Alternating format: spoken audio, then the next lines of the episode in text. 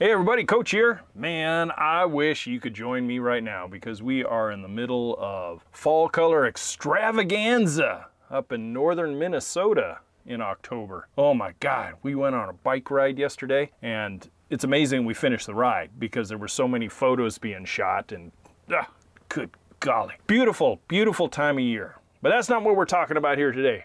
We're talking about the bones of the landscape, that ever-present plant sentinels that stand watch over your landscape during the deep, dark, cold weeks and months of winter. So, what does your landscape look like in winter? You know, does it look like a barren wasteland, you know, with a single tree out front and nothing but grass? That's okay during the growing season, but then it looks like the frozen tundra of Lambeau Field in the rest of the time of year, when there's snow on the ground or it's gloomy and gray and raining. Everybody knows what I'm talking about. So this week we're talking about the bones of your landscape and how you can still make it look green with form and function and quite a bit of visual appeal. So let's get started. I'm glad you're here. Hey, I'm Matt. You can call me Coach. Every Friday, I bring with me landscape DIY education, concepts and theories, ideas and solutions, so you guys can go out and tackle a landscape project yourself, get professional results, save a whole lot of money in the process, and in this day and age, be a lot more self-reliant. Man, after a 20-plus year career in the green industry, I'm bringing with me a lot of knowledge and experience that I want to share with you guys, the new, modern, educated, self-reliant homeowner of today. Although last week I talked about color chasing and planning out your landscape to provide the most longest-lasting color punch it can give you, there are those periods of the year, and for some of you, for those long periods of the year, where, you know, color is just non-existent. There's nothing but white out there. And hey, you know, I get it. You can't have it year round. You can move some color inside if you want to try and have a little bit of color, Christmas cactus and poinsettias and other things that you can get inside and will actually bloom for you. But for the most part, the bones of your landscape is what's going to carry you through the winter months. This is where the savvy homeowner or landscape designer has given some planning and forethought to the original landscape layout or a makeover layout to counteract those bleak weeks and months when there's not a bloom to be found. It's having some bones in the landscape that are viable, have some appealing qualities, and carry the visual punch needed when color is just lacking, plain and simple, unless you like white. More apparent in the northerly latitudes, obviously, and less in the southerly, where the warmer temps still allow for color punch virtually year-round. You lucky bastards. The bones of any landscape are those shrubs and trees that carry the landscape in the winter months. They provide wind breaks and snow breaks, green color most of the time, shapes, and a modicum of landscape interest. Then they kind of politely give way to those center stage hams known as perennials and annuals and bulbs and blooming trees and shrubs. Yeah, they give way to that after a while. But they're the ones that did stand guard and did carry that landscape through the really formidable weeks and months. You know, bones of the landscape are usually evergreen. And when I say evergreen, I'm not talking about just the leaf, but it's also evergreens. Mostly juniper, cypress, spruce, and other things. Although the leaf overall color may change a little bit in prolonged cold winters to even like a coppery or even a dull orange look. Although covered in snow on occasion, when it does have melt off, it reveals those bones again. And then you have the contrast of greens and golds against white snow.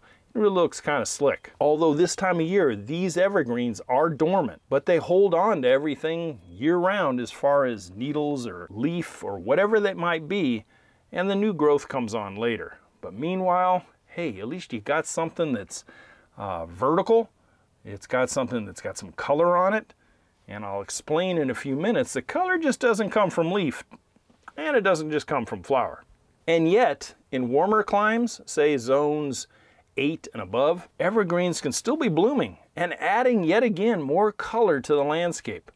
You know, where I was in zone 9A, One plant I used a lot for winter color and interest was the Sasanqua camellia. And if this happens to, be in areas 8, 9, 10 for you, you might want to consider them, because sometimes those workhorses started blooming in fall, and they often did not quit, depending on the variety, until February or even early March. And I used a couple of different kinds. There was one that was called Apple Blossom. Those workhorses started blooming in fall and often did not quit until February or early March. I used, anywhere from 2 to 3 to even 5 different kinds, depending on what the design called for. But ones like Jean May and Shishi Gaishira, and there was one really low one, and the name escapes me right now, but it stayed very, very low. And there was some white ones, Setsugeka and some other ones. But they were winter bloomers. There was one even called Yuletide, and I'll only let you guess about when that one bloomed. But good for zones 8, 9, 10, maybe even 11. So think about those. But other bones of the landscape for some of the colder areas generally surrounded the conifers and juniper varieties. Selections like spruce, pine, a lot of the columnar junipers for privacy screens and stuff, and then low-growing and mid-sized junipers and other evergreens like holly, both tall and small, Mahonia, Nandina, some viburnums, and the like. Those are the ones that get you through the zones probably 5 to 8. Below 5, you guys were pretty much relegated to evergreens, anything that wanted to keep a needle or keep anything green on the shrub itself. Having the shrubs and screens can be accentuated more with a good selection of winter trees and the interest that those trees can bring as well. Shapely and well-pruned Japanese maples.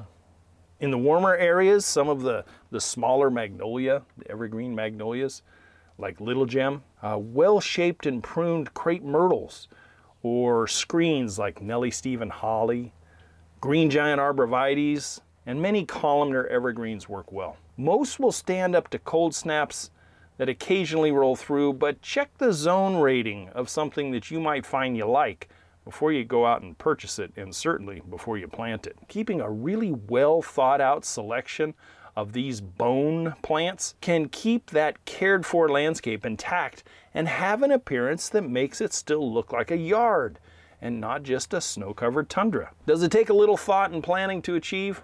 Well, sure it does, like anything else that is done right the first time. Online searches, nursery visits, questions, and yes, some trial and error may be involved. But to that, the more planning, the less trial and error that'll creep in. I guarantee you that. I hate to say it, but those of you in the super colds, and you know where you're at, I know where Maestro and I are at right now. It'll be super colds. We're in zone 3 right now, outside of Bemidji, Minnesota. And you give this place another couple months, this is not the kind of cold that I am certainly used to. And we'll fly south like a Canada goose and find some warmer climes. But for people up here, you're really relegated for the bone type of plants. You're relegated to the pines, the junipers, and some deciduous plants with some interest. And one of those or a couple of those I want to mention here in just a second. I think, and I don't know how you feel, but I think that the larger spruces and cedars, when they're draped in their snow-covered heavy boughs, I think they're really quite a sight, and I think they're beautiful to look at, especially around the holidays, obviously. A common design practice and use of bone plants is that they are backdrop plants, or at the most, mid-bed plants. This is true some of the time, depending on a few things. One would be location, zone, location, that type of thing. But more importantly, the size of the landscape and the availability for the size, the bed size. I can remember one design that I did up in the high foothills of California many years ago. Big landscape design. They wanted all drawn out, but they never did a damn thing with it. But the beds were huge. They were huge up there. And I used taller evergreens and stuff that were mid-bed size only because these evergreens, this privacy screen, actually was so big, the bed was so big that the privacy screen went in the middle of the bed, and then there were step-down plants that went on both sides of this screen. The bed was probably 30 to 40 feet in width. It was huge. So I was using things like emerald arborvitae and some green giant arborvitae, even some blue spruce, that kind of stuff. And it really looked good. It looked good. Other ways to take, say, deciduous shrubs and trees and make them interesting in winter is through selective and decorative pruning, through shaping and contorting the plants. Some selections can really add some visual interest, especially if tastefully illuminated at night. Try using things like weeping blue Atlantic cedar, young eye birch, weeping cherry, some dissectum maples, the mid-sized manzanitas, even California lilac at times, the ceanothus, the mid-size, and some others. You have to prune and train them from a young age to achieve the shapes that you desire.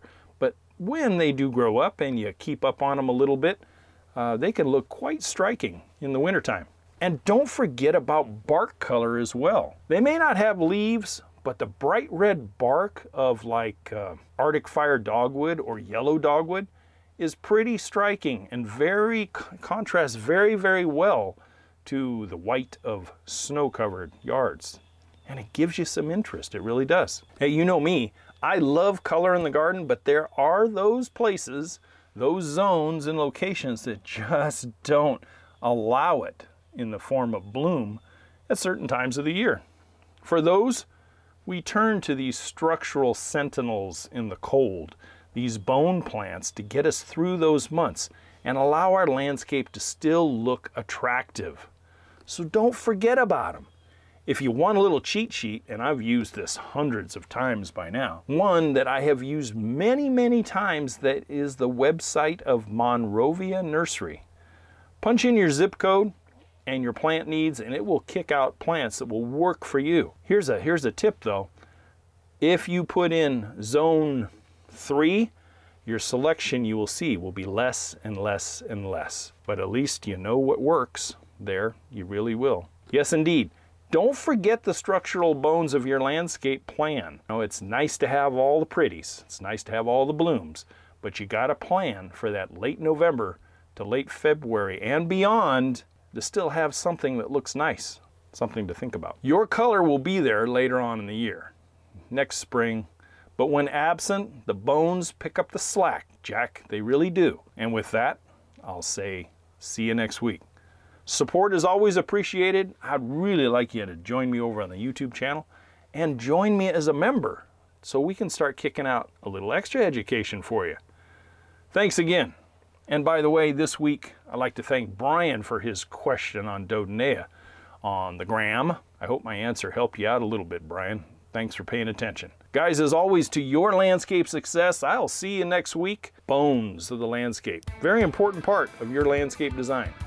Bye for now. Thank you for listening to the Yard Coach Podcast. Don't forget to head over to the website at youryardcoach.com, where you will find more DIY landscape education, including the free 15-step DIY landscape checklist, Coach Matt's ebook called Landscaping Simplified, and the flagship digital course, Homescape 1.0. As always, if you have any questions or comments, you can email Coach Matt directly at youryardcoach@gmail.com. We'll see you right here next week.